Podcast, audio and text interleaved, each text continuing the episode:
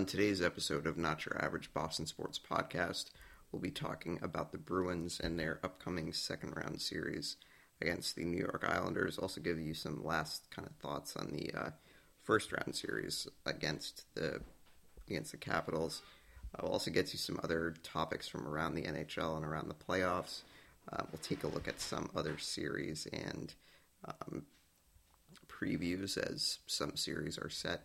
Uh, but we'll also recap some series that are still going on. There is a game seven tonight, so we'll let you know about that. We will get to uh, the NBA, talk about the Celtics and their uh, tough start to the postseason, and just kind of what to expect uh, for the next two games. As the Celtics will be back at the Garden with uh, full capacity on Sunday, I believe they will be playing tonight. So we'll kind of preview that game. Also, we'll get to some other thoughts from around the NBA playoffs. Get to some uh, comments that Kyrie Irving made um, after Game Two. So we'll get to that um, as well. We'll also get to some other league notes from around the NBA. We'll also get to the Red Sox and take a look at the ever closening uh, American League East. As I think the Red Sox might actually be a half game or game out of first place. Uh, but we will talk about that. We'll talk about some players for the Red Sox that are continuing to uh, play really well in the first couple months of the season. We'll also take a look at some notes from around Major League Baseball, take a look at some standings. Then we will get to the NFL, talk about the Patriots and their OTAs that got underway this week. We'll also address some of the rumors around Julio Jones.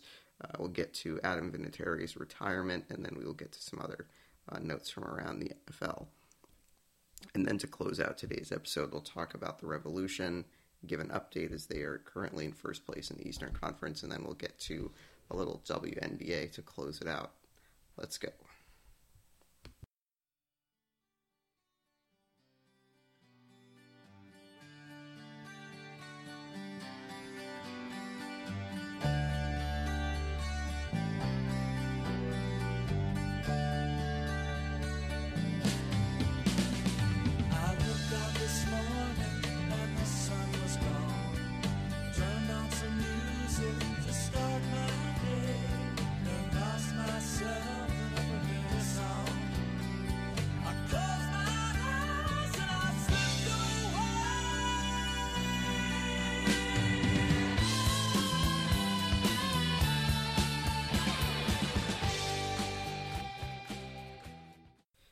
What's going on, everyone? Welcome to the program. It is not your average Boston sports podcast. I'm your host, Garrett Hayden, and today there's a lot to get to. We got uh, playoffs in full swing in both the NBA and the NHL. Um, you know, off season for the Patriots is kind of getting underway a little bit. Um, it's really just the best time of year, you know, and, and Stanley Cup playoffs, NBA playoffs, it's um, a lot of fun. You know, every night there's there's playoff action, so it's really um, it just is is awesome. You know, it really is the truly one of the best times of the year. So uh, figure we'll just get right into it. We will um, talk about uh, mostly Bruins first, then we'll get to some Celtics, then some other stuff. Uh, but as always, you can follow the podcast on Twitter. Uh, you can follow at Not Boston. You can follow on Facebook. And you can also listen to the podcast on Spotify and on Apple Podcasts. So, without further ado, let's get into it. Uh, you know, Bruins able to complete the series win against Washington as we, um, you know, last spoke with you guys late last week before the Bruins were going to play game four and the Bruins just were great in games four and five, closed out the series in five games. That was not something that I expected, to be perfectly honest. You know, I really thought that Washington was going to give the Bruins more problems than they did, and you know, credit to the Bruins because they really did a great job of of absorbing Washington's physicality and kind of using it against them, you know, and, and, I think to a certain extent that the Bruins were able to use their quick skating and make things difficult. And uh, Washington, very clearly, you know, was not themselves. You know, you look at Ovechkin, you look at some of the big guns, clearly were not themselves. You know, you look at Backstrom, He had one assist in the series. Uh, clearly was not himself. You know, Mantha had two assists. I don't think that had anything to do with injury. I think the Bruins just did a really good job. Um, but you just could tell that, especially later in the series, especially with Ovechkin in the power play, he's not moving. You know, and I think that definitely there were some injury issues going on with some guys. And while that's not an excuse for Washington, I think the Bruins did in a way get catch Washington at the at the best time. You know that they weren't fully healthy, and uh, the Bruins just did a great job of just playing their game and not getting caught into you know any extra penalties or things like that. The Bruins really neutralized Tom Wilson. He really wasn't much of a factor in this series. You know, had the opening goal in Game One, was not really heard from after that. You know, had an assist, had a couple of you know dirty plays that you know obviously are going to happen, but you know there really wasn't any you know stuff that really got you know extra, and so I think the Bruins really did a great job with that. Um, the power play really started to kick up um, towards the end of the series, which is a great sign. Um, and we'll talk about their power play in the next series, but um, the Bruins just were awesome. You know, it was great to see the top line, you know, really figuring things out in the last couple of games. Great to see Taylor Hall, you know, having playing such an instrumental part um, in that series. Uh, Craig Smith was great. You know, had the overtime win, winning goal in Game Three, and Tuukka Rask. Tuukka was was unbelievable. You know, after that Game One, he was almost unstoppable. Um, so he was great. You know, he was really, really outstanding in this series, um, and really outplayed the opposition goaltending, um, whoever it was. So um, I think just the last note on that series, you know, it impossible for us not to talk about Chara um, and you know the post game handshake line in Game Five, um, and a lot of guys had a lot of great things to say about him, and rightfully so. You know, he was such a great teammate to so many different guys on this team, and um, great to see him and Bergeron, you know, have a great embrace um, after the game. So that was great to see. So um, I think that Chara, in terms of his play on the ice, I think that you know if you look at some advanced stats from that series, Chara actually played pretty well, um, especially against the Bruins' bottom six. You know, Washington was not really matching him up against the Bruins' top lines. Um, and, you know, we're instead matching him up against the third, fourth line. And, you know, if you look at, he was on the ice for more scoring chances, more shots, things like that. So, I mean, that at least tells you that he's at least effective still, you know, and I think we always knew that, you know, but it just was a matter of the Bruins thinking that, okay, I think that we might be all right with the young defenseman, and they kind of were right, you know. I think that both things can be true. I think that Chara can still be a useful, effective defenseman, um, but I think that the Bruins made the right call in moving forward because I think that you know, not only did it give opportunities for ice time for guys like Lauzon and Zboril. I know neither of those guys really played much in this first round series. Lauzon broke his hand in game two, I believe. Um, and Zboril obviously is kind of just a depth guy, but I think that, you know, letting Chara go was a lot more about Charlie McAvoy and, you know, letting him really come into his own as that star defenseman that can do it all, and he did it all in this series against Washington. Had five assists. Honestly, was probably the best player in this series on either side. So, you know, I think that it has more to do with with Charlie and his ability to really kind of take that number one defenseman role, and obviously he was ready for it. I mean, he was unbelievable in that series against against Washington. So I think that that just was the last little note I wanted to share on that series that, you know, I know that there was a lot of conversation during the season about, you know, people not thinking that the Bruins were going to be okay. Well, lo and behold, they were. Um, you know, and I think that it's legit to also say that, you know, yeah, Char can still, you know, play. You know, could the Bruins have brought him back? Yeah, probably.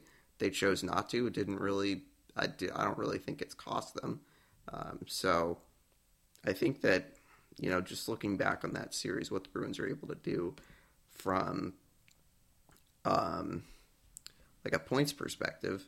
Uh, Pastrnak actually, ironically, led the series in points, had six points, had that beautiful goal in Game Five. Um, and, you know, I know it's shocking to some people, but uh, Pastrnak actually was fine in this first round series.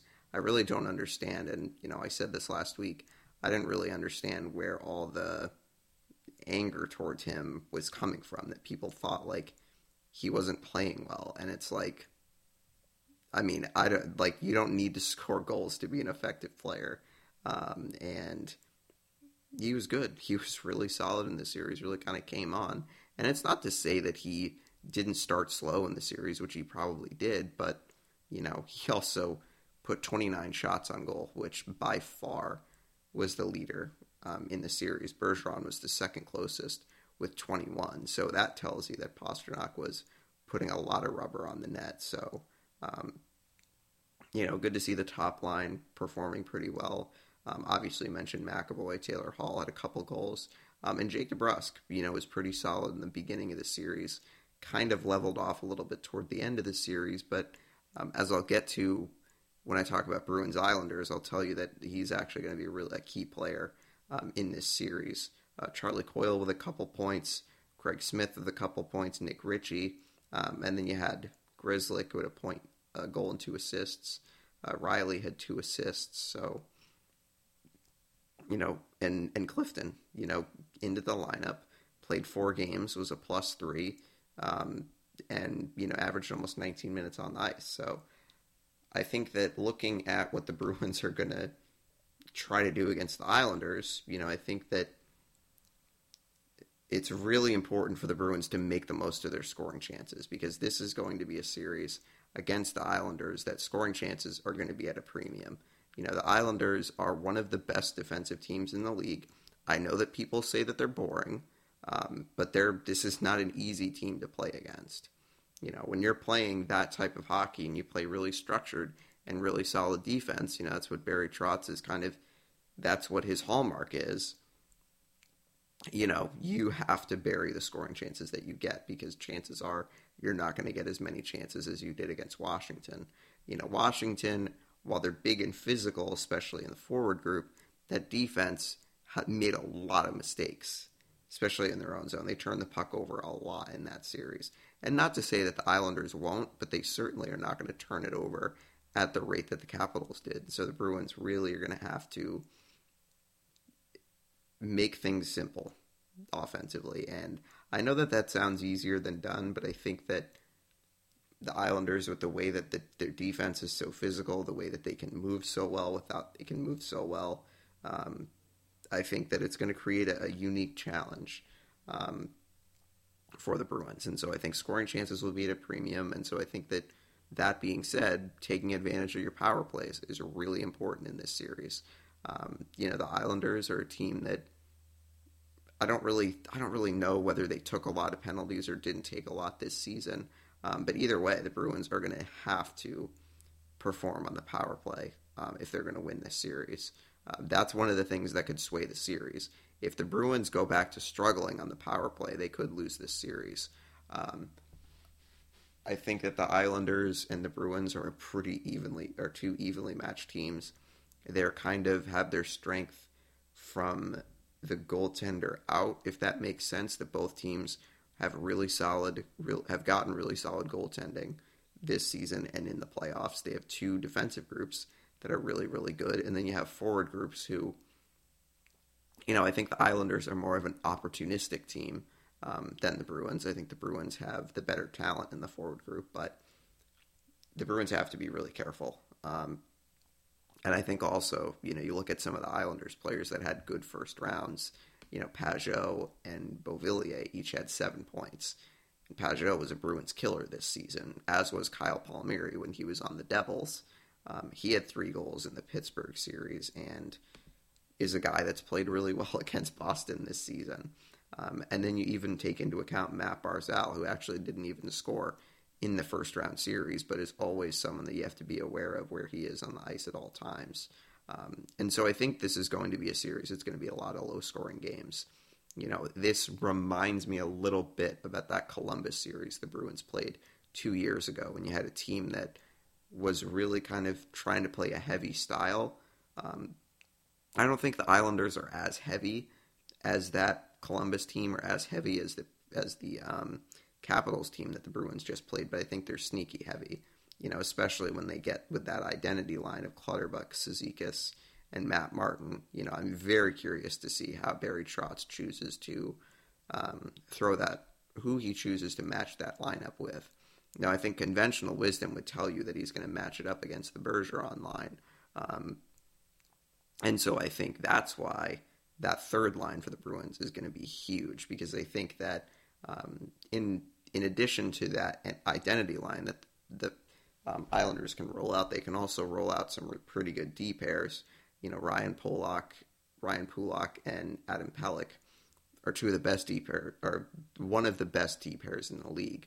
And so I would think that they would use that pair to match up against the Bergeron line as well. And so it means that you know, the third line, I think, is going to get opportunities, that they will get shifts a lot against Andy Greene and Noah Dobson, assuming that that's the D pair. Um, and so I think a guy like Jake DeBrusk, I think the Bruins are going to need him to produce a little bit in this series. Now, he performed well in the beginning of the series against against uh, Washington, had a couple goals in the first two games. So I think for Charlie Coyle and him, it's really important that they make the most of their scoring chances because I think the Bruins, while you know the first line, the second line will still do what they do, but I think if the Bruins, for them to do well in the series, and honestly for them to win a cup, they need that third line to produce consistently. So it'll be interesting to see, you know, what they can do in this series. Um, I'd still give the Bruins the edge in the goaltending matchup. You know, I know that Sorokin has played unbelievably well in the playoffs. You know, he's four and zero, oh, the save percentage almost at almost at nine fifty. So, you know, he's been really good. Um, but Rask, you know, was just excellent in that Bruins first round series, and I think that you know while you know Washington had a lot of those kind of big guys that could score. You know, I don't really know if the Islanders have enough that can you know, score a lot of goals. But obviously, you saw Beauvillier is a guy that can put the puck in the net. Um, Bailey, Nelson, and Palmieri also had three goals in this series. So you have plenty of guys that can score. But I think the Bruins have the edge in goaltending. I would say the Bruins probably have a slight edge in the forwards. Um, but I think that the Bruins cannot afford to let the Islanders' identity line, you know, be the story of this series. The Bruins really need to be able to manufacture scoring chances, and put the puck in the net. Um, you know, could the Bruins turn the tables on the Islanders with their fourth line? You know, it remains to be seen. You know, I think that Chris Wagner might actually do better in this series than he did against Washington. Um, because, yes, the Islanders are quick and they can get you in transition, but at the same time, they're playing Pittsburgh. And Pittsburgh, to me, is one of the worst teams in the league at defending in transition. And so I think that you know, Wagner probably won't have an issue, you know, catching up with, you know, Lazar and, Kuraly, which kind of ended up being a little bit of an issue in the Washington series. But because the Bruins won the series in five games, you really didn't notice that he was struggling out there. But I really wouldn't be surprised if, you know, this ends up being a series where Chris Wagner struggles and they have to put Kuhlman in. But I think I wouldn't be surprised if that fourth line for the Bruins makes a little bit of an impact too. Um, but that bottom six, I think, is really going to make a difference in this series. And maybe they don't need to. You know, maybe the maybe the top line and the second line, maybe they do their job and put the pucks in puck, put the pucks in the net. But um, you know, I think that the Islanders and the Bruins maybe are pretty even defensively. Um, and so I think that this will be a good series. It'll be a good test. But the Bruins should win the series. You know, they're the higher seed. I know that the Islanders have had some success against the Bruins this season, uh, five wins against the Bees this season, but you know, majority of these matchups came before the trade deadline, and the Bruins actually uh, won all three games against the Islanders post deadline. So, you know, I think that you look at the regular season matchup for reference, but I don't think you look at it as any sort of like, oh, this is not a team you want to play. Um, but I think what's interesting for the Islanders is yes, Sorokin was unbelievable in that Pittsburgh series, you know, and kind of took the job from Varlamov. It's interesting because Sorokin has only played 80 minutes against the Bruins this season, you know, hasn't even played two full games. 80 minutes is about a game, a game and a third. You know, if we're thinking out loud, yeah, it's about a game and a third. Varlamov was unbelievable against the Bruins. I think he made five or six starts this season and was was really good. You know, like Braden Holtby against the Bruins, good. So um, I'm fascinated to see if you know Trotz continues to go with the hot hand with Sorokin. You know, why wouldn't he? But I also think it's interesting that you have another goalie that has done pretty well against the Bruins this season. So uh, that will be interesting. You know, I think for my prediction of the series, Bruins in six. You know, I think this could go to five you know, if the Bruins are able to get lucky enough with some overtime games, which they did in the first round. You know, I know that some people are like, oh, Bruins in five, Bruins in five. It's always going to be five. Um, and credit to you guys. You know, you saw that, you got it. But, you know, Bruins are able to get lucky and win a couple overtime games. And obviously, you got to be lucky in the playoffs. Not saying that, not saying that, you know, not saying the other way, but I think that possibility this goes five. You know, if the Bruins can steal a game or two in New York, um, I fully expect that the Islanders are going to win one of the first two games. I know that you know the whole goal of playing at home is winning your home games, but you know it's it's it's never it's from a home team's perspective, it's a lot harder, I think, to win those first two games. Um, so look for the Garden to be absolutely rocking tomorrow. It's going to be absolutely crazy with you know the the restrictions lifted and the Bruins have you know a legit full house. Um, but I like the Bruins in six. I think that they are the better team and they should win. I think that's really at the end of the day that's what it is in the playoffs is you know you beat the teams that you should beat and you take care of that. And so I think that the Bruins maybe weren't totally prepared to play the Islanders. Well, I shouldn't say it like that, but you know I think that you would have expected Pittsburgh to win the series because they were the one seed, but you know, I don't really think that the seedings really mattered very much. You know, because yes, Pittsburgh was the one seed, but they didn't play very well in that series against the Islanders. You know, they won two of the first three of, the, of that series and then lost four straight. You know, and then obviously the Capitals clearly were not clearly were not the same team that we're used to seeing. So um, I like the Bruins in this series. I think it's going to be a good low scoring series. I think it's going to be a good test uh, for certain players on the Bruins roster. Um, but I think that at the end of the day, the better team wins, and I think that that's what's going to happen. But Bruins have to be very, very careful um, of a hot goaltender, you know, because that's the one thing that can really, you know, doom you this time of year is if a hot goalie stays hot and you know really frustrates you. So again, like the Bruins in six, you know, I think that it's going to be kind of a tough series, a series that probably is, yeah, it's just, it's going to be difficult. You know, it's not going to be easy. You know, I think that people might think it's going to be easy because the Islanders were the four seed, but, you know, trust me, the Islanders are a good team. They might be boring, but they're going to test the Bruins um, in the second round. But I'm looking forward to it. Um, so, looking at the rest of the NHL, there have been you know, plenty of conversation about um, the officiating, which you know obviously is a conversation this time of year. You know, some people think, "Oh my God, we're living in you know bizarre world where the same thing happens every time of year." You know, same thing happens that we're talking about Connor McDavid and the supporting cast not being good enough. You know, when we're talking about officiating and um, yeah, officiating's bad. You know, I'm not going to sit here and pretend that it's not um, because it's like either you have, you know, the classic, you know, not going to call anything and we're going to let the guys play, you know, and play through obvious slashings and interference and hit from behind boarding type stuff. Um, you know, or you're just going to call everything and it becomes like a choppy game. And so I just think that it's it's been bad. You know, it's been bad. You watch any moments of any games, and I'll be honest with you, I'm not the best with certain rules about okay, looking at that, okay, that's a slash or that's a hook or things like that. You know, I know that sounds crazy because I've been watching hockey most of my life. Um, and I'll be honest, when I'm watching games, I don't really pay attention to, or well, I shouldn't say it like that, but I feel like I have a hard time pointing out what's a penalty and what's not. Um, but it's bad. You know, it's getting to a point where you know, teams are are you know losing games because of bad calls and things like that. But you know, it's it's a part of the game, unfortunately, and I think that you know it's it's it's hard because I think that mm-hmm. there are just some calls that just are just are really bad, and I think that like I I don't want to say this in a well, I feel like it's impossible to skirt around it, but I honestly think that the best way to try to fix this is to dole out suspensions.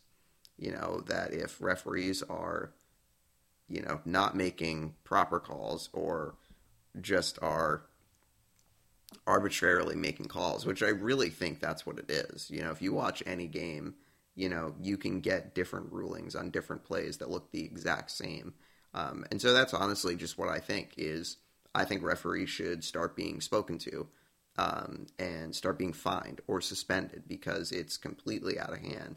Um, and I think like I don't want to make this sound like I'm someone who's like complaining about officiating because obviously the Bruins have been on, you know, both ends of officiating, whether it's you know bad calls against them or it's bad calls for them. You know the Bruins aren't exempt in this. I know that yes, you look back that the Bruins have been screwed by some officiating. If you want to go back to 2019, talk about Noel Acciari, you know that's fair. Um, but then again, you have guys like Pat Maroon that are cross-checking guys in the face and getting fined three thousand dollars, and it's just like we're allowing guys to get away with certain things, but then we're suspending guys for the same thing. You know, if you saw whatever game Sam Bennett got suspended for Florida, you know, he bored someone, but the same exact play had happened earlier in the game where someone had gotten boarded um, on Florida and there was no call. And it's just like, you know, either either be consistent or just like don't officiate game. Like I don't I don't I don't know really how else to solve the issue other than just you know what if you're going to suspend and fine players for doing things that you know are kind of against the code the the the rule book well then you know what we need to start doling out you know punishments for officials i really think that's what we need to do um, because otherwise this is going to keep going and you know yeah you're going to have teams that lose games lose series because you know the officiating just is so bad. And I don't want to continue to harp on it because it is part of the game. You know, I know that you know players in the game they know that it's a part of it. They know that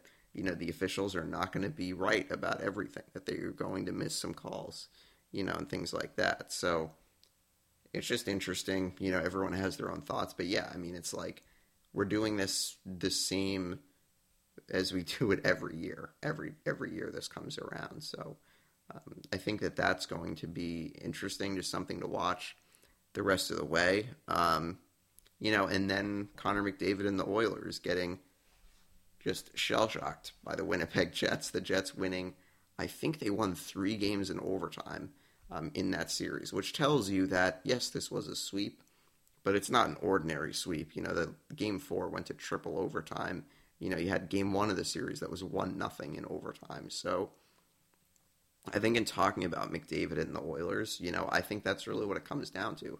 Supporting cast needs to be better. You know, that team, Edmonton, obviously is really top heavy with Draisaitl and McDavid. You know, two of the, if not the two best players in the league, arguably. Um, but you just you you need more with that team. I really think that's what it is. You know, you don't really. I don't really think they have it figured out goaltending wise. You know, Mike Smith is Mike Smith, but you know, I just think that that team, as long as he's there, that team will only go as far as he can take them. You know, and it's not to say that he was bad in the first round. You know, I don't think that he was terrible per se. Um, but that's just what I think. I think that they just need better supporting cast. I'm not ready to say, oh, Connor McDavid needs to play a more of a two way game. You know, I'm not going to say that. I'm not going to sit here and do that because I think that that's not necessarily the problem. I also don't think he's the problem either. You know, you look at a guy who's had one of the best regular seasons in NHL history, and there are people kind of gloating over it in a weird way that like, oh, see, he's overrated. Like he's not as good as you know Lemieux and Gretzky, and it's like, all right, the kid's 24, 25 years old, and we're doing this. Like that just seems strange to me. It just seems a very strange hill to die on that you're going to be like, oh, McDavid's you know, overrated and this and that. It's a really strange thing to say, but you know, I really think that that's just what it is. Is I think the supporting cast needs to be better.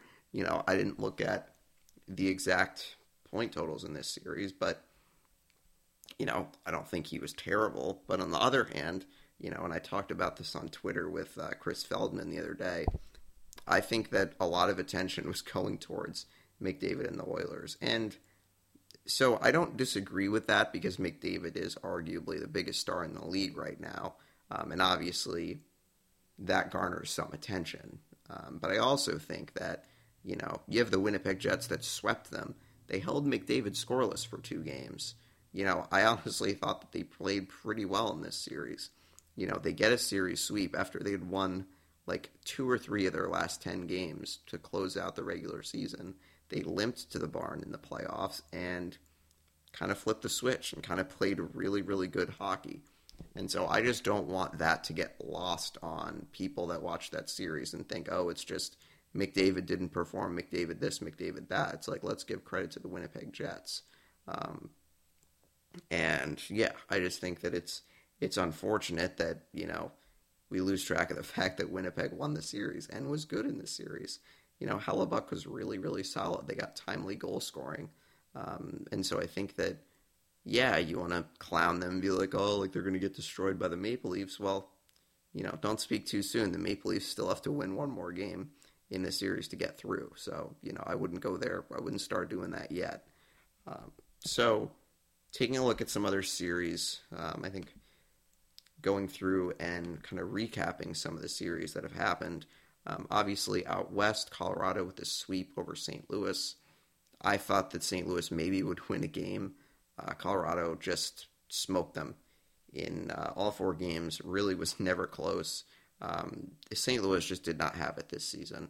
Um, I think it's just pretty clear to see. Um, and Colorado just is, I think, the best team in hockey. So you know, it's not super surprising that the series went four or five. You know, I thought it would go five. It went four, but it really kind of didn't make a difference. Um, obviously, Winnipeg, the four game sweep of the Oilers, uh, the Bruins with the five game win over the Capitals, um, and then the Islanders, you know, beating the Penguins and, you know, really rode that hot goaltending of Sorokin. And I really honestly don't know what's next for Pittsburgh. You know, it seems like they've had a couple years where they've had some disappointing playoff exits. You know, getting swept by the Islanders last year.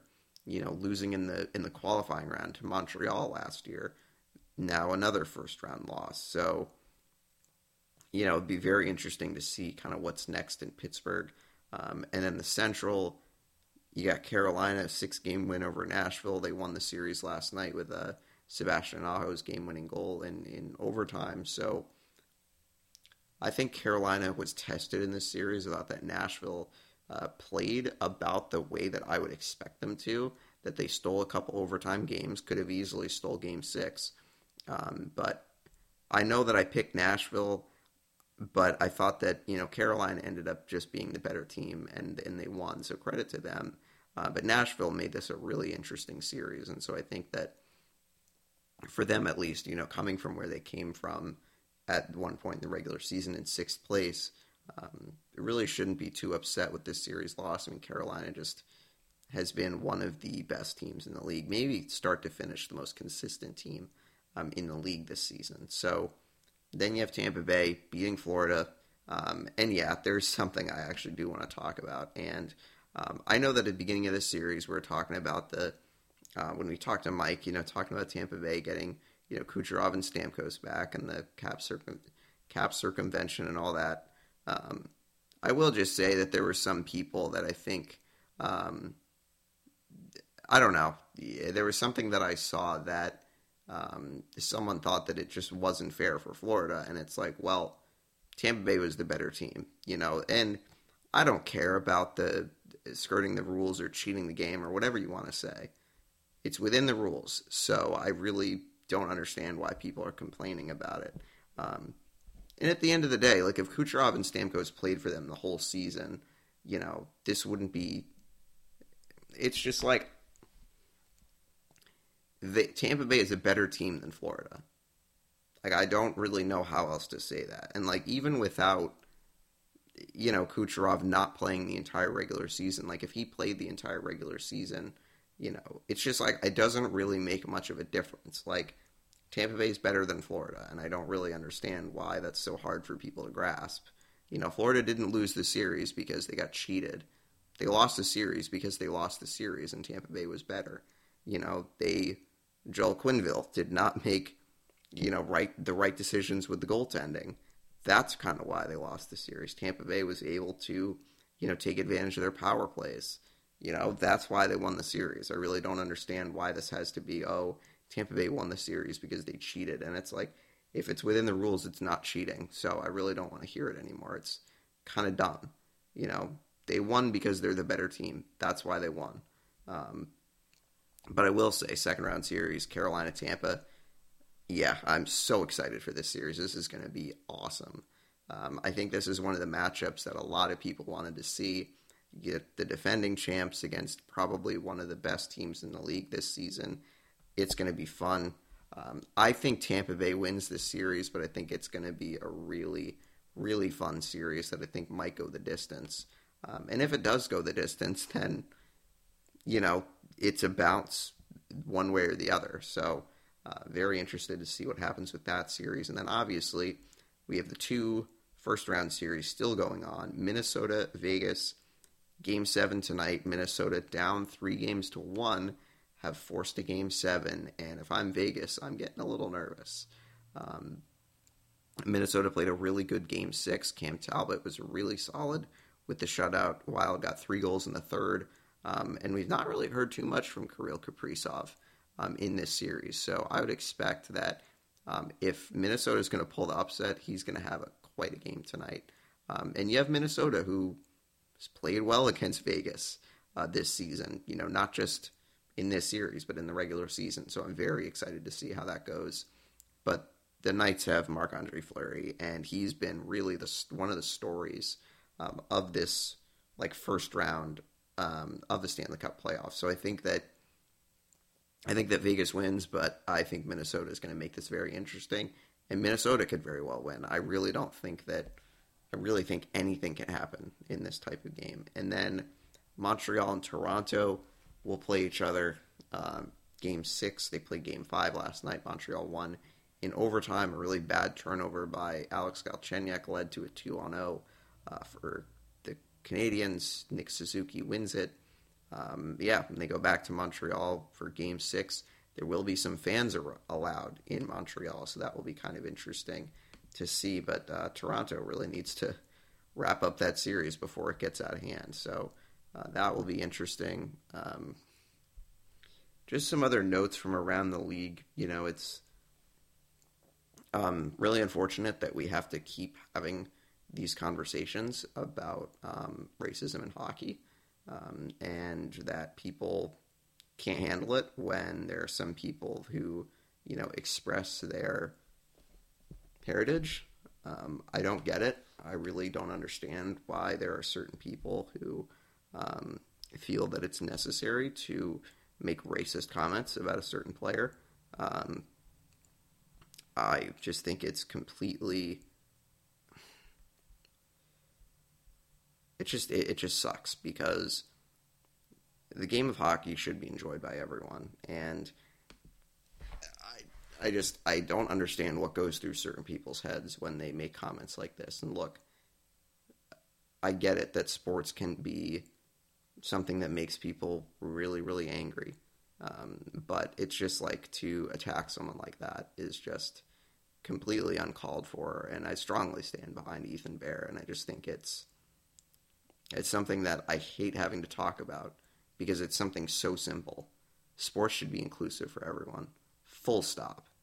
Like I don't I, I just I don't get why it's so hard for people who feel that it's necessary to go to that length to insult people. And um, yeah, he made a mistake in a game. There's no reason to say the things that you want to say. It's just absolutely insane. I just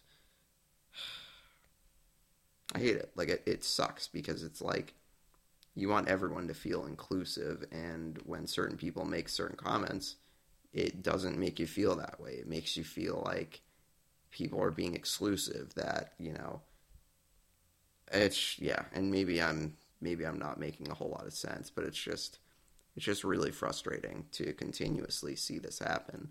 You know, and especially when it's like, oh, my team loses, so I have to say something racist. You know, it's like when the Bruins and and Capitals played in 2012. Joel Ward scores the game-winning goal, and you have people, you know, saying a lot of racist stuff on Twitter.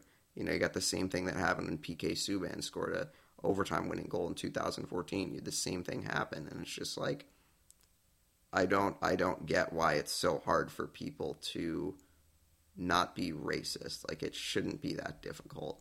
Um, I don't care how upset you are. Like there's no there's no reason to ever ever say things like that. Absolutely not. So it's just it's just frustrating that we have to continue to you know have these conversations. So um, I think we'll probably move on to the NBA, talk about the Celtics, and um, yeah, it's it's it's not pretty. The Celtics, you know, I thought honestly did not play horribly in that first game.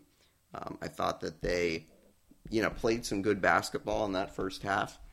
You know, played some good defense. Brooklyn missed a lot of shots, and then you know it kind of went the other way. The Celtics struggled to make shots, and you know lose game one, 104-93, but you know, you had some positives. Robert Williams had nine blocks in that game. And you're thinking, okay, maybe the Celtics can make this interesting.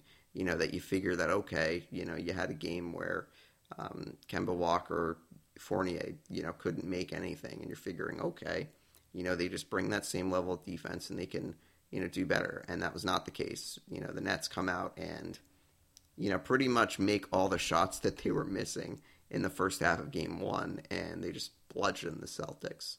Uh, 130 to 108 game was never close. Um, you know, just it's just the Celtics are just out of their depth. You know, I think really is is what it is. And you know, I think that yes, you all want the Celtics to do well. You want them to compete. You want them to win playoff games, but it's you have to consider you know what's what's happened this season and what kind of team that they are.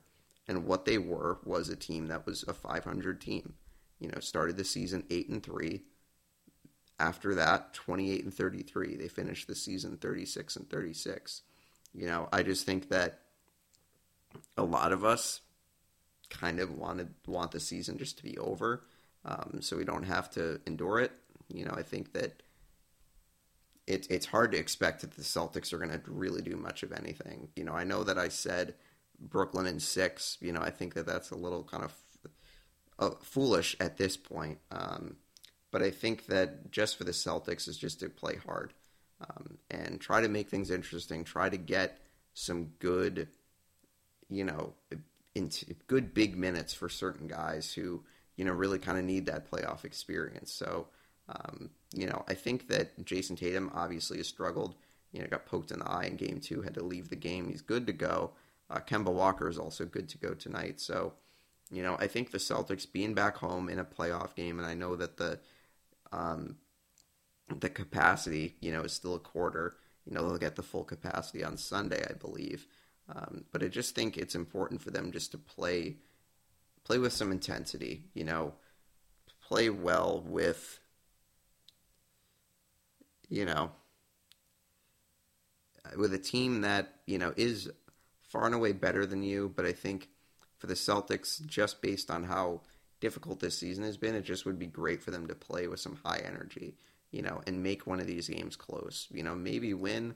I don't really think you should be asking for the Celtics to win a game or two in this series, but you know, I think that just to give the fans something to be excited about that, you know, the story tonight is not just about Kyrie's return, you know, that it's more about the Celtics playing hard, you know, and maybe winning a game. So, you know, I think that there have been some good things. You know, Robert Williams has gotten some good minutes. He's been really solid defensively. Um, but, you know, the Nets are just the Nets, and I think that's just what it is. And I know that some people, you know, will want to pin the series loss on Brad Stevens, that they want to pin the whole season on him. Um, you know, I'm not going to entertain that. Um, so I just think that, yeah, you'll get mad, but it's like, at, at like, what's the point? you know, you're really going to get mad at Brad Stevens because the Celtics got swept by the Brooklyn Nets, you know, arguably the most talented team in the league. You know, when you have guys like Joe Harris who are knocking down literally every three in sight, you know, what do you do? Like, you, there's really not a lot the Celtics can do. You know, I know that they try to pride themselves on bringing it defensively, and I hope that they can do that tonight, but it's just like, I it's just it's almost impossible to expect them to, you know, make this a series. You know, I thought maybe it was possible, but you know, seeing these first two games, it's like the Celtics need to play, you know, unbelievable defense. Um, and then they need to shoot the lights out, and they've really not been able to do either of those things consistently um, in this series. So I don't really expect the Celtics to make this much of a series, but you know, if it happens, it happens tonight. Maybe the Celtics play some really good basketball. Maybe they win a game. Maybe they win game four. You know, it just would be nice to see them be able to play hard and get a win and just feel positive about something um, because they're not winning the series. You know, I hate to break it to some of you people that are super optimistic that think, hey, all you need to do is get home. Um, the the Nets are the Nets for a reason, and you know, they're starting to play some really good kind of focused basketball, something the Celtics really have not been able to do almost all season. Um, so, Celtics down two games to nothing. Uh, game three is uh, tonight at 8.30 on ABC at the Garden. Obviously, Kyrie Irving is uh, returning to the Garden with fans for the uh, first time as a Brooklyn Net. So he did not play one game. So there was one game last year in Boston that I actually remember that Brooklyn played. Kyrie obviously was not there. Celtics with the, you know, where's Kyrie chant and that sort of thing. Um, so obviously Kyrie's coming back and, you know, made some comments after game two and, you know, rightfully so, I think rubbed some people the wrong way. Um, but I will just say that the things that he said in that post game press conference was not wrong you know, nothing that he said was was wrong. You know, I think that all he basically was saying that he just hopes that you know the the jeers and the, the booing and all that is basketball related, and that's absolutely fair. You know, I think that obviously we know why Celtics fans are upset with him. We know why they would boo him. We know why they would chant at him. Um, but I think that you know Kyrie's just saying that he doesn't want to hear anything racist, which, you know, I don't know why anyone would have a problem with that. You know, I think that, you know, if you listen, if you go and actually listen to the interview, which I recommend that some of you do, because honestly, when I read, you know, the quote from him, I thought, you know, something else. But then when I actually listened to it, you know, it seemed like he understands why people are going to be upset. You know, they are upset because he said that he would resign, and he didn't. You know, and I think that that's really why people are upset with him. And I think he understands that, but I think he also is trying to say that, you know, Boston does have a history, and we do. You know, I don't. I think that there are some people that get defensive when an athlete says something like that because they don't want, you know, someone bad mouthing their city. But it's like you can't turn away and say that this doesn't happen because it has.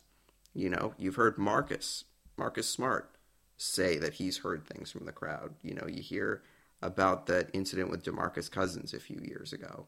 Um, and so I think that it's not out of the, it's not crazy that, you know, Kyrie thinks that way. And honestly, like maybe he hasn't personally, you know, experienced any racism. Maybe he has, maybe he hasn't, but that's not the point.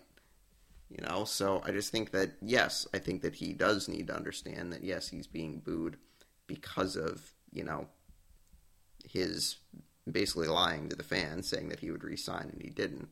Um, but I think I agree with him. I don't want to hear or see any fans being you know racist or saying anything like that. Like you don't want to see that, you know. And I just think that yes, there are some people that I think are getting a little too defensive when he said that, you know, that I think people are being like, oh, like, you can't think that you're like getting booed because, you know, Boston's racist. And it's like, well, he kind of does have a little bit of a point, but at the same time, I think he gets it and I think he understands. And you know, really, all he said was that it's it's basketball related, you know, and I think that I think that it should be fine. You know, I don't expect anything to happen, but you know, I think Boston better be on their best behavior. You know, I'll just say that. And I will just say that, you know, now with fans back in the arena, we've had a couple instances already that have been really disturbing, you know, to hear. You have Russell Westbrook with popcorn thrown on him um, during game two or whatever point it was during game two. Trae Young got spit on, and it's just like by um, by by Knicks fans, and it's just like like do people not know how to handle themselves at sporting events it's like i understand that you've been out of arenas for a year or so but it's like act with some semblance of humanity like holy cow you know it's just i just i don't get what it is with people that just have no respect for for other people and i don't care if the person's an athlete i don't care if the person is an athlete for a team that it, that you're playing a playoff series against. I don't care if it's an athlete that you hate. There's no way that that is even like def- defendable. Like get out of here with that. You should not be allowed to go to sporting events the rest of your life if you're doing stuff like that. And it's just you know, and so this, you know, really is what I mean when Celtics fans and Boston fans really should be very careful because you know, something like that happens in this game, you know, I think that it's going to look a certain way. And so I think, you know, with all these things going on, you know, keep it civil. You want to boo him, if you want to boo Kyrie every time he touches the ball, fair. You know, if you want to chant certain things at him, you know, that's fine as long as it's, you know, not anything that crosses a line.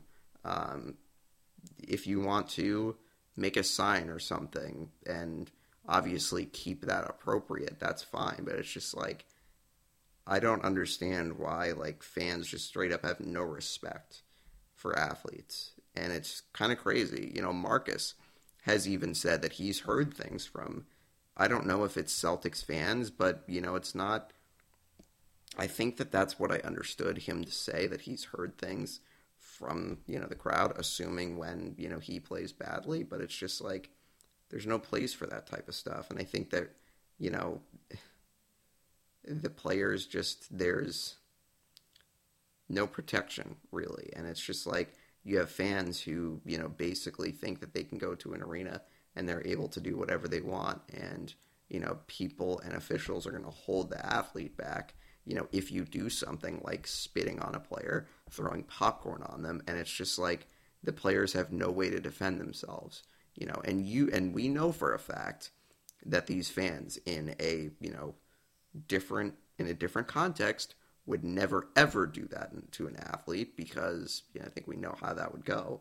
Um, but it's just like this is getting out of hand, and a lot of onus has to be on the fans and has to be on you know arena security and that type of thing. That like you can't allow this to happen because if this gets out of hand, you could have a Malice at the Palace type thing. And I know that no one wants to have something like that happen, but you know, things could really get out of hand if you know players are not allowed to defend. Or, well, I don't want to say it like that because that's dangerous, but you know, I think that there need to be more measures in place to protect um, athletes from that type of thing. And it's just it's frustrating that you know we have to have conversations about people being racist on social media because a player makes a mistake.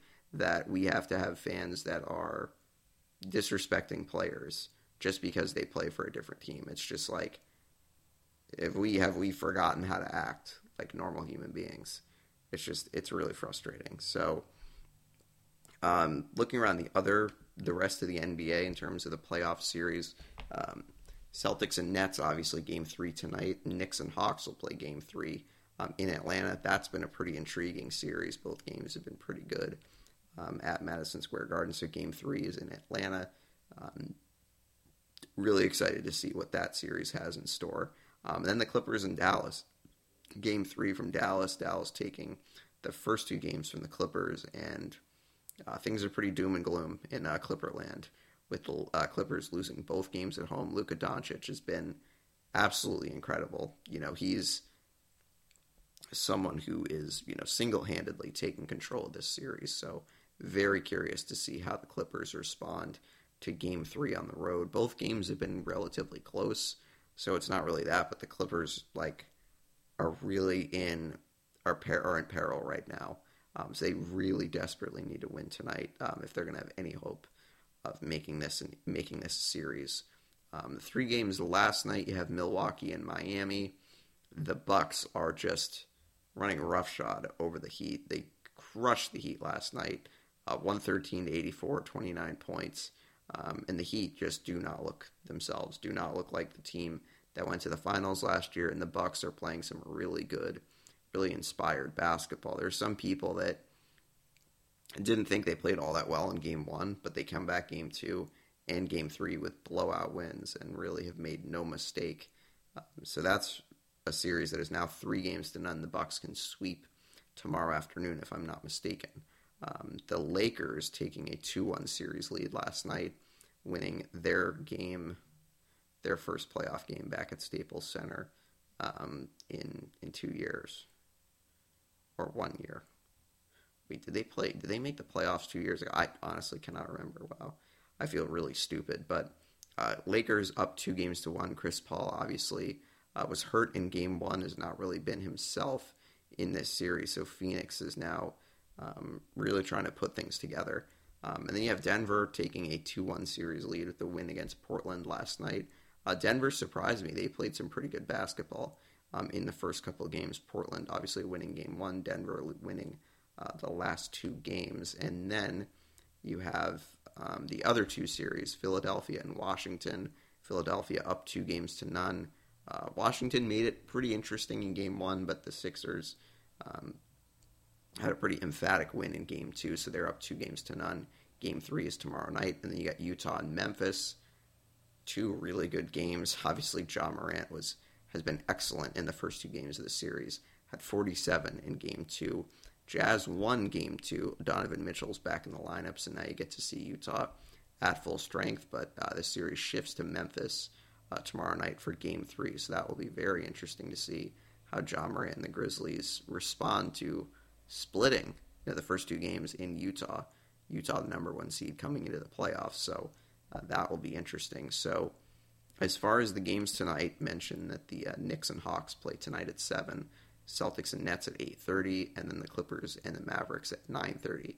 And then the games tomorrow, you have Milwaukee and Miami at 1:30, Denver and Portland at 4, Philadelphia, Washington at 7, and then Utah and Memphis at 9:30 and on the nightcap. So I think that that probably does it for the NBA. Just to look around, any quick updates from around the league.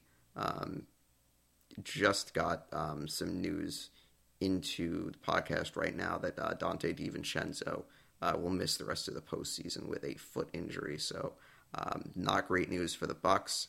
I don't expect that it changes much in this series, but uh, for the Bucks to go up against a team like the like the Nets, uh, that's certainly a big blow because the Nets are pretty deep. So.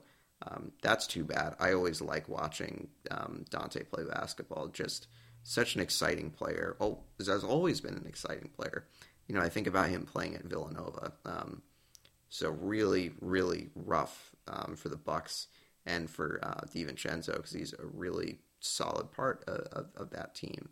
So I think that we will move on to Major League Baseball and talk about the Red Sox. Things are getting very interesting um, in the American League East right now. Red Sox currently in second.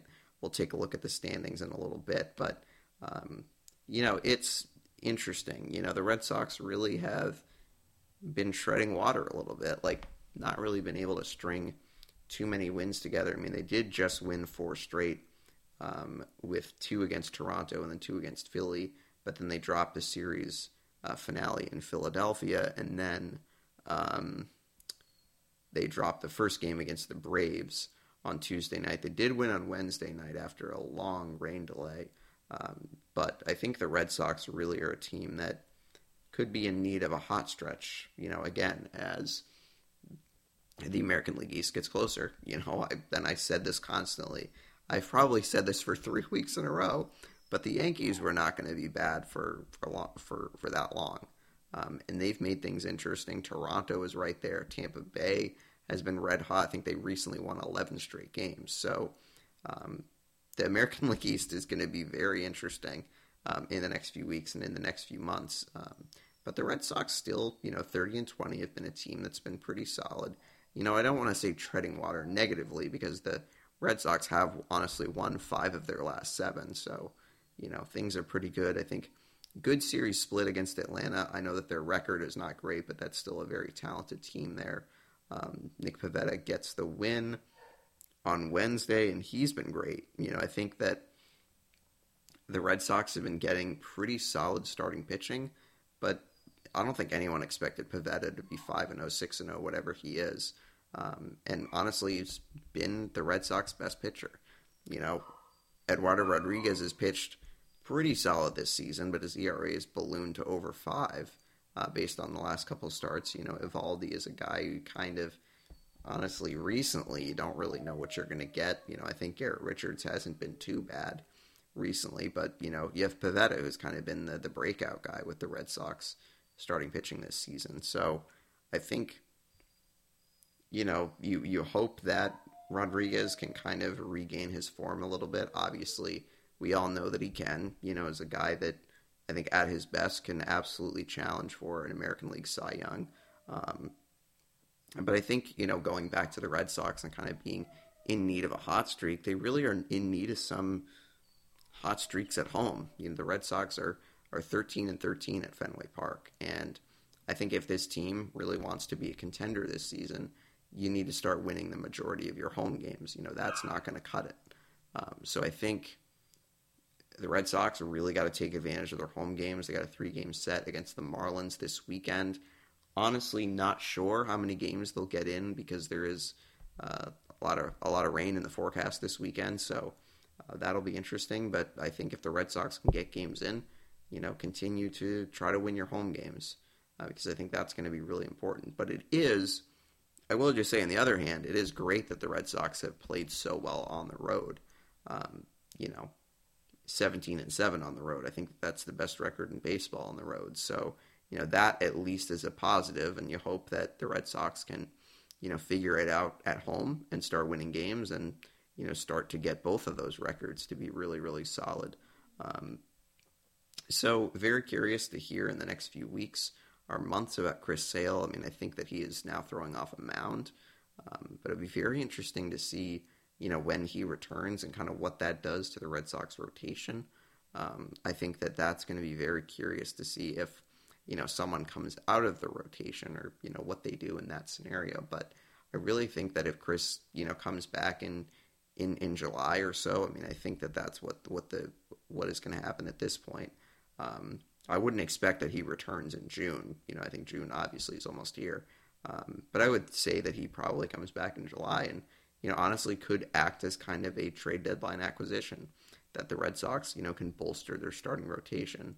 Uh, that's assuming that, you know, Chris is at his 100% health and is the pitcher that, you know, we all expect him and know him to be.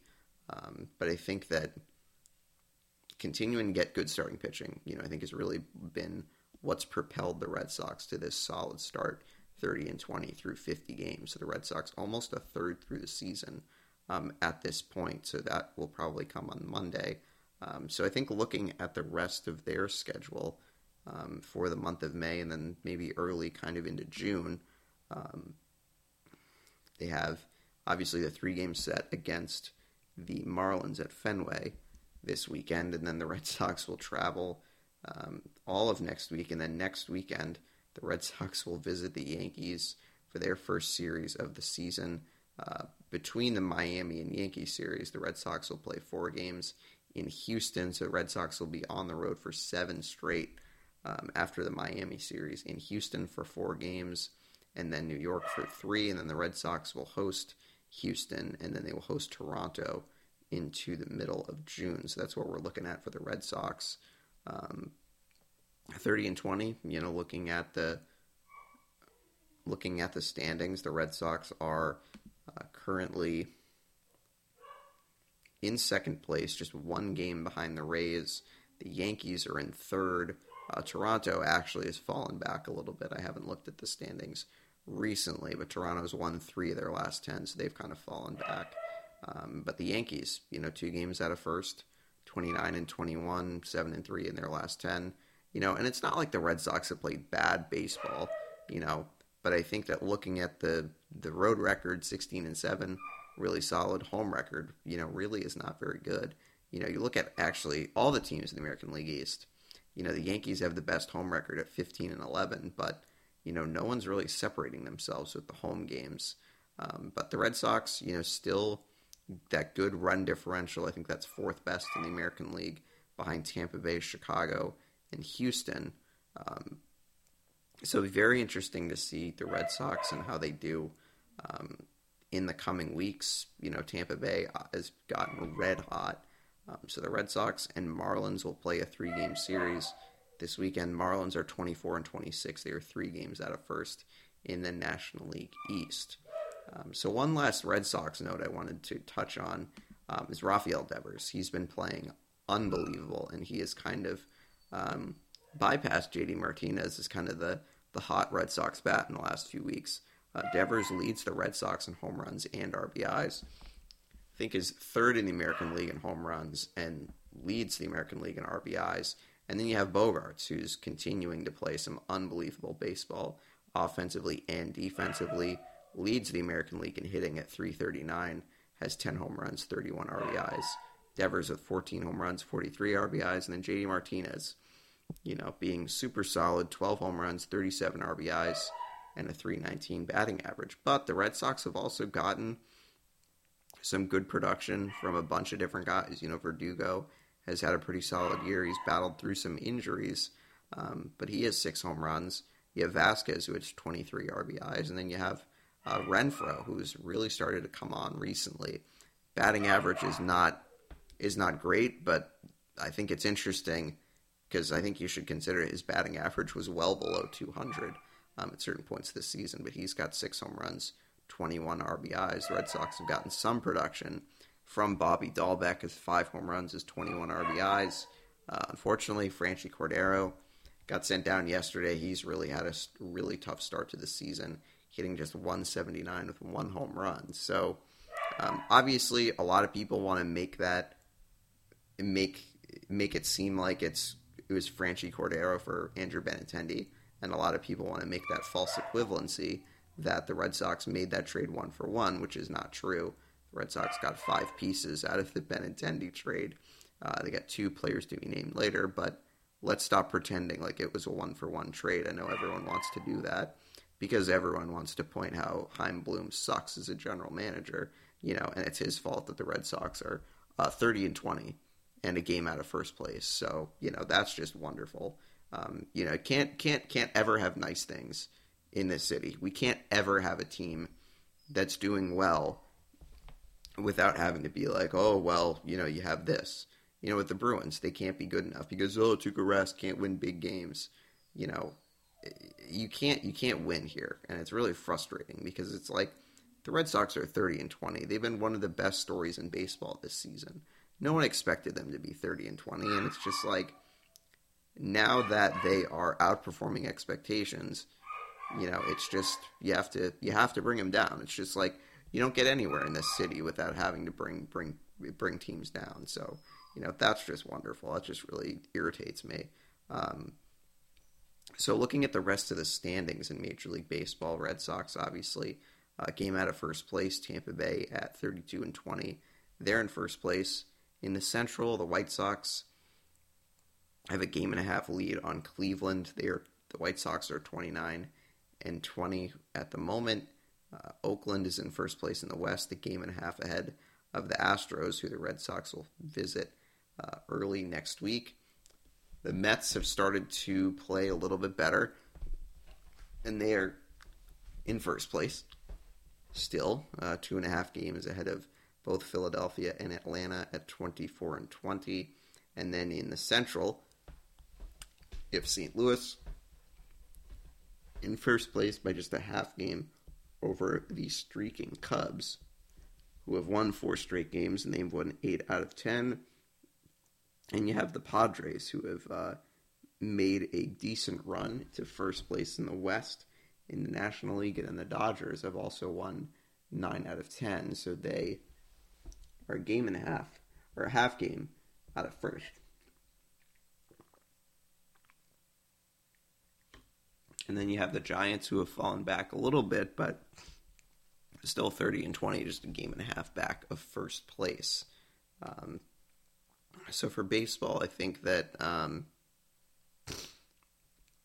not really a whole lot of notes. It'll be interesting to see um, if the Red Sox can play um, the games this weekend. You know, hopefully the weather's not too bad um, at the moment, but I think that that's going to be.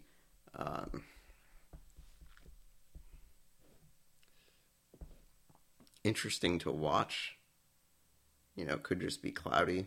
Um, but I think there is some rain that's going to be due later tonight, and then you know, obviously, see the rest of the weekend. But it's really too bad. You know, you got Memorial Day weekend. Typically, is a nice weekend. Uh, might just be a washout, so that's going to be that's going to suck. But you know, it is. It, I think it, it is. It is what it is. Um, but I think that that probably does it for baseball. I think that moving on to the NFL, talking a little Patriots. Um, if you haven't already, you can take a look and check out my uh, latest article at Garrett Hayden Sports Media.com. I wrote a piece about Julio Jones. And in short, I think the Patriots should absolutely go for it. Um, you know, eh, why, why, why, why in the world would you say no to that? You know, I know that it's it's a rumor, and you know the Patriots might not necessarily end up with Julio, but just in the but but just in like a hypothetical sense, why wouldn't you want to have him on your team? And I understand that there's questions about his injury history. You know, he missed a lot of games last year, um, but he's pretty durable. I know that he plays through a lot of injuries. You know, it's actually crazy when I looked at his sport um, NFL reference page or football reference page the other day, I was shocked to see that he's played 14, 15, 16 games for the majority of his career. And, you know, honestly, he's played through a decent amount of injuries. Really, last year was the first time that he ever missed, you know, significant time. Missed seven games um, last year, just had a, a hamstring that continued to be an issue. But come on, like, you've seen this guy at his absolute best you know, at his best, he is probably one of the most unstoppable players in the NFL. You know, when he's playing at his highest level, um, had 130 catches one of one of the years, uh, one of the years back when he was All Pro, and I know it's I know it's an age, I know it's an injury history, but this guy is just a ridiculous physical specimen. A guy is 6'3", 220, can make any type of catch that you need him to make. And I don't care. And I know that there are some people that are like, oh, well, you know, Cam Newton's the quarterback. You know, it doesn't matter who you bring in. Why? Like, I don't care who's throwing Julio the ball. You want, like, if Jarrett Stidham is their starting quarterback, I would still want them to make this move. Like, can we stop trying to, you know, outsmart outsmart ourselves and be like, oh, well, you know, is Cam really going to be better? Yes, he will he will be better this season. You know, if you didn't notice, Cam had some decent games last year. You know, had that big game against Seattle, week two. You know, had a game against Houston earlier in the year. We had 360 passing yards. You know, let's stop making this about, oh, you know, Cam can't throw a football. You know, like he had some solid games. And and by the way, like the Patriots have brought in some really good players. If you didn't notice last year, the Patriots barely had any NFL talent at the tight end position, and they bring in two of the better guys in the business. Now, sure, they're not, you know, a Travis Kelce all pro tight end, but they're two guys that are definitely right up there with two of the best, with two guys that are up there with the best tight ends in the league. And Cam Newton's going to be able to throw them the ball, and he's going to be able to throw them the ball, throw them the ball with short passes and things like that. They got a guy in Kendrick Bourne that is a really solid guy after the catch. Cam Newton doesn't need to be throwing the ball 25, 30 yards every time. You know, yeah, it's you kind of hold your breath when he does do that, but the Patriots have guys that they've brought in that I think play well to Cam's skill set. And I just think that also Cam he got COVID last year. It's legit. You know, you guys try getting COVID and trying to be an NFL quarterback. Like you try it. Like I I please, please try that and tell me how it goes. Like I don't know. It's just Yes, and Cam had some bad games, absolutely. And I'm not going to say that I'm not a little bit apprehensive about what we're going to see from him this year. But the Patriots have better talent around him. You know, like there's a reason why they spent all this money in free agency. You know, it would be different if the Patriots came into this season, you know, signing a couple guys here and there. But you look at the guys that they've brought in, like you're really going to sit there and tell me that you don't want Julio Jones? I cannot believe that there are some people sitting there that are like, I don't want Julio. Like, you're crazy if you're saying that. Um, I think as far as getting him here um, in kind of a, a, financial trade sense, whatever you want to say, probably is going to be a little tricky. You know, the Falcons believe that they can get a first round pick for Julio, which I kind of find that hard to believe because I thought that, you know, you would for sure get a first round pick if you traded him at the draft. Now I'm not really so sure because I think it is difficult to get first round pick for a wide receiver. So, or like a big time wide receiver like Julio. So, I think that if the Patriots make a trade, they absolutely could. You see them trade a couple picks and maybe a N'Keal Harry. I think there's also a possibility that they could look at trading Sony Michel just because, you know, he most likely is not coming back after the season. Patriots didn't pick up his option. Um, I don't think that both players, both N'Keal Harry and Sony Michel, will get traded. Um, but I think that N'Keal Harry is probably the most likely guy to get traded. Um, I think that's too bad if he does. You know, I still think that he can still be a solid, decent player for the Patriots. I know that a lot of people would disagree with me when I say that, but I still really think that there is a possibility for him to, um, you know, find find his groove this season. You know, if he doesn't, then de- yes, I'll tell you that he's a disappointment. But I just think that you have to really consider what he's gone through the last two years. Rookie season, you know, hurts himself week three of the preseason, misses the first nine, ten games of his rookie season.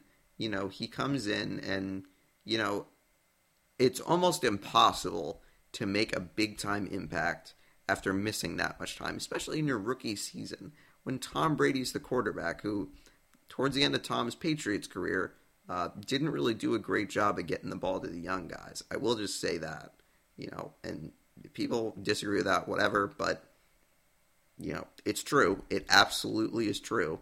Um, and then you have the second season he comes in. Obviously, you have a new quarterback who doesn't you know, maybe didn't fully grasp the offense all the way. Um, and that's not a detriment to Cam. You know, it's just hard to pick up that offense in your first season as a quarterback.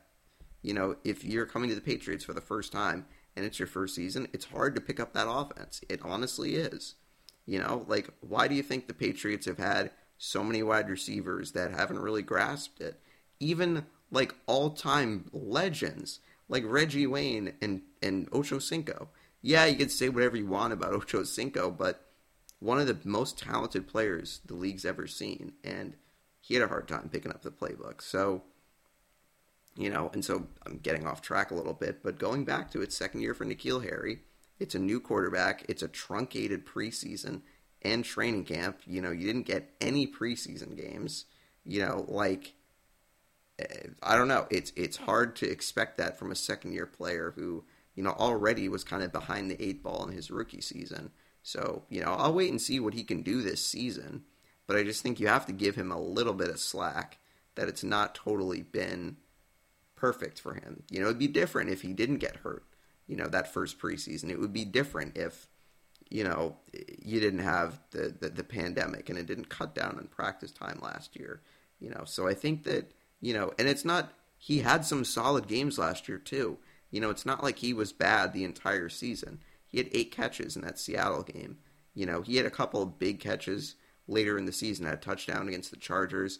Had three catches against the Rams for um, a couple throws where he went up and got it. You know, I think that there's still a possibility that he can be a solid player. But if the Patriots are going to trade him for Julio Jones, I have no problem with that. Absolutely no problem if they do. Um, but yeah, you're you're crazy if you don't want the Patriots to be making this move. Um, obviously, OTAs have started this week. Patriots with you know a bunch of the a bunch of rookies, a bunch of guys that um, are coming in now. OTAs are voluntary, so not everyone has to be there. Um, but I thought it it was great to see you know Cam Newton and Mac Jones and the quarterbacks. You know some wide receivers. I think Agholor was there. Um, but Mac Jones is really impressed a lot of the guys in camp, which is great. You know, you've heard praise from a couple of different guys. You know, you've heard something uh, from Bourne yesterday, you know, and I think that there are some people that I think are overestimating, you know, how much the Patriots vet guys are attached to Cam.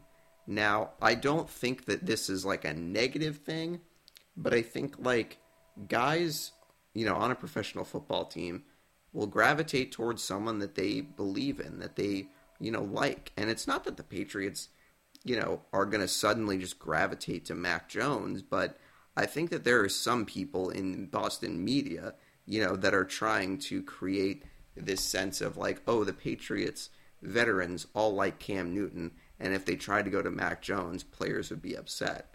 You know, you're intent. You're like, I kind of can't believe that people would make that overestimation when you have this Patriots locker room that is probably one of the most focused in professional sports, and you really think something like that is going to create an issue.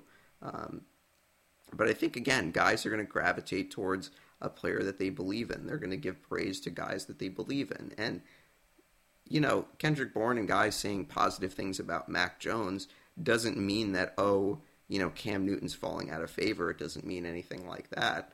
Um, but I think it's good to see that, okay, here's a guy who probably is going to get the keys to the Patriots offense, you know, within the next year. And it's important to see some guys believe in him and, and say positive things. So, you know, I really think that Mac is going to be really solid for the Patriots. Um, you know, whether that is at some point this season, whether that's next season. You know, so I think that it's it's good to see. It's good to see Cam out there throwing you know, I think that it's good to have the positive energy that you get from Cam, and it's no wonder that you know Coach Belichick will sing his praises because Cam has come here and he's said all the right things. He's been motivated, and okay, maybe he's not been the best quarterback, but he has not given you a reason to, you know, say like, okay, this guy, you know, doesn't care, any of that sort of thing. You know, he's trying, and I think that the motivation has rubbed off on some guys that they believe in him because he works so hard and he really wants to work at being a solid contributor to a team in any in any fashion that he can. So um, I think it's just great to see Mac Jones getting the the praise from some guys, from some vet guys, and it's going to be a really interesting training camp. Really excited to see you know what happens. You know, I think in an in an ideal world, you see Cam and Mac pushing each other, you know, and that becomes a great kind of internal competition that it's not, oh, I'm trying to take your job, but it's like, hey, I can give you some pointers, you can give me some pointers, and it's mutually beneficial to the team. So I think it would be very interesting to see um, what happens with the Patriots in the in, in training camp. It's going to be it's going to be a very interesting summer for the Patriots. Um, so with the NFL, just some other notes. Um, yeah, Dak Prescott back in OTAs, and a lot of guys are, are happy that he's back and think that he looks about the same, which is great to see from kind of an NFL fan standpoint that you'll be able to see him perform this season. Um, just another note for um, the NFL Adam Vinatieri announced his retirement. Um, it was yesterday or two days ago. Um, I don't know where he stands in terms of all time uh, stats. I think he might be the leader in points. I don't know. I'd have to go look. You can go look if you'd like. Um, but obviously had a tremendous career with the Patriots, tremendous career with the Colts. um, you know, instrumental in two Patriot Super Bowls, uh, Super Bowl 36 and 38, winning field goals, and, you know, might be the best clutch kicker in NFL history. You know, not even in those Super Bowls, but you remember the Snow Bowl against Oakland. Um, and, you know, made some kicks in the snow that I don't think any other kicker could uh, make those kicks. Um, nowadays, I know that maybe that's a crazy statement, maybe that's not true, but um, really just instrumental in the Patriots Super Bowl wins. Um, the time that he was in in the time that he was here, um, and yeah, you know, hero, a sports hero for me, absolutely. You know, growing up in New England, you know, right around the time that the team started winning championships. You know, I was six years old when uh, uh, Vinatieri kicked that first winning field goal in 36, and you know, kind of grew up with him and grew up with those Patriot teams. So um, happy trails to Adam. Um, tremendous career. You know, went to the Colts and continued to have a really solid career. Um, so you know, really some great praise from Coach Belichick. You know, calling him the the best of all time, and he very well might be. You know, with all those clutch kicks that he nailed in the in the playoffs for the Patriots. So uh, happy retirement, and hope that retirement treats him well. Um, so we will move on. We'll get to the Revolution, and then the WNBA, and then we'll get out of here. Uh, so the Revolution continuing to play some really, really good soccer. Three one win over the Red Bulls last weekend um, at Gillette. You had Gustavo Bou, the goal and an assist. And, you know, it just was great to see that, you know, him and Buksa and Carlos Gil, you know, linking up with each other in in the games that they can play together. Um, and it's just great to see that you have, you know, Bou who had that first goal against the, the Red Bulls very easily, could have taken a second one, chooses to feed it to Buksa, and Buksa's been playing really, really good. Um, and it's been fun to see. You know, he's a guy who really took a good amount of time to get accustomed to the MLS game, but he is really performing well. Um, with three goals, Bou obviously has uh, the pair of goals this season. Um, and then Carlos Gil just is such a pleasure to watch anytime.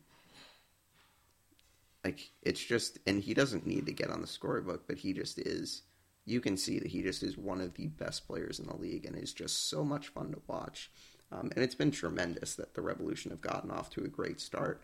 Um, that they're not, you know, playing from behind as they kind of did the last two seasons, um, and really are playing really, really well. Um, Arnór Traustason has been really solid. He's had a couple of assists in the last couple of games. A really good assist on uh, Bou's first on Bou's goal um, against the Red Bulls. So the Revs win that three one. They will play. Um, they play tomorrow tomorrow afternoon at FC Cincinnati. Cincinnati, I believe, is might be at the bottom of the Eastern Conference standings. Um, but the Revolution, anyway, 14 points, leading the East, two points ahead of second place Orlando. Um, and then Seattle in the Western Conference, they lead the West with 17 points. They have yet to lose a game, Revolution, with only the one loss against Nashville, but have won four times and have drawn twice. So Revolution plays Cincinnati, who is at the tied for the fewest points um, in the Eastern Conference. So Revs will travel there. Hopefully, they can travel well and get some points. Um, but it's been a really, really good start for the Revs. Plus three in goals differ- goal differential, 14 points. Um, it'd be interesting to see um, Saturday. I'm not sure if they will allow full capacity for the Revs games. Obviously, they don't have full capacity of Gillette like the Patriots do, but I think typically they allow like 14, 15,000, but I'm not sure what those numbers are going to be like. I have to go look. Um, but yeah, Revs and Cincinnati tomorrow at 3 o'clock if you are interested in that. But it's been really fun to watch this team.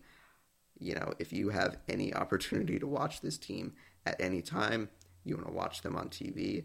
Charlie Davies, Brad Feldman, great uh, broadcasting duo. If you want to go catch a game at Gillette, definitely do it because I think this team is going to be really special um, this season. So before we let you guys go, we'll touch on the WNBA a little bit. It's been an interesting start to the season. You have a, a Connecticut team, you know, kind of the local team around here. It's gotten off to a good start. Don't think they were necessarily expected to be, you know, that good early, but they are five and one. They're tied for the best record with the New York Liberty um, and Sabrina Ionescu, who, you know, like I just said, watching watching the Revolution games, make any plans you can to watch those games. Make any plans you can to watch Sabrina Ionescu. She is just such an unbelievable talent. Um, I caught a little bit of the Liberties game against, um, I think it was Chicago over the weekend, and she's just the best player on the court, and it's just, it's like, it's impossible to like say. It's like you you can't say enough about her, just how good she is. Um, you know, gets everyone involved, has unbelievable court vision. She made an unbelievable pass. Um, like you sometimes see Marcus Smart making those like one-handed passes. Um, and yeah, she just is really, really good. It's just like there are certain athletes when you watch them that just you're just in awe, and you're just like you cannot say enough um, about how good they are. So she's been a lot of fun to watch in some of the games. Um, so Connecticut, obviously five and one. Uh, Seattle, the defending champs, they are at four and one. So they've gotten off to a good start um, this season. So a couple games tonight. Washington and Connecticut will play seven o'clock. A game is on Facebook. You can watch that. I'm assuming on Facebook Watch. And then you have LA against Chicago tonight at eight o'clock on CBS Sports Network. Then uh, Minnesota will play Seattle at ten, and then you have Indiana against Las Vegas at ten thirty. That game is on Twitter. So, um, you know, definitely continue to watch some of these games. Uh, some really, really solid high level basketball. It's been a lot of fun to watch. Uh, Liberty, especially, but you know, Connecticut's also had a good start to the season. They actually lead the league in point differential um, at plus 10.2, so they've been pretty solid to start the season. Um, so I think that that probably does it for me this week for the podcast. Um, you know, follow follow on Twitter, follow on Facebook, listen on Spotify and on Apple Music. Everyone have a great Memorial Day weekend. Keeping my fingers crossed that the weather holds off so you guys can uh, spend some time with your families um, and just enjoy the holiday. And we will talk to you next week.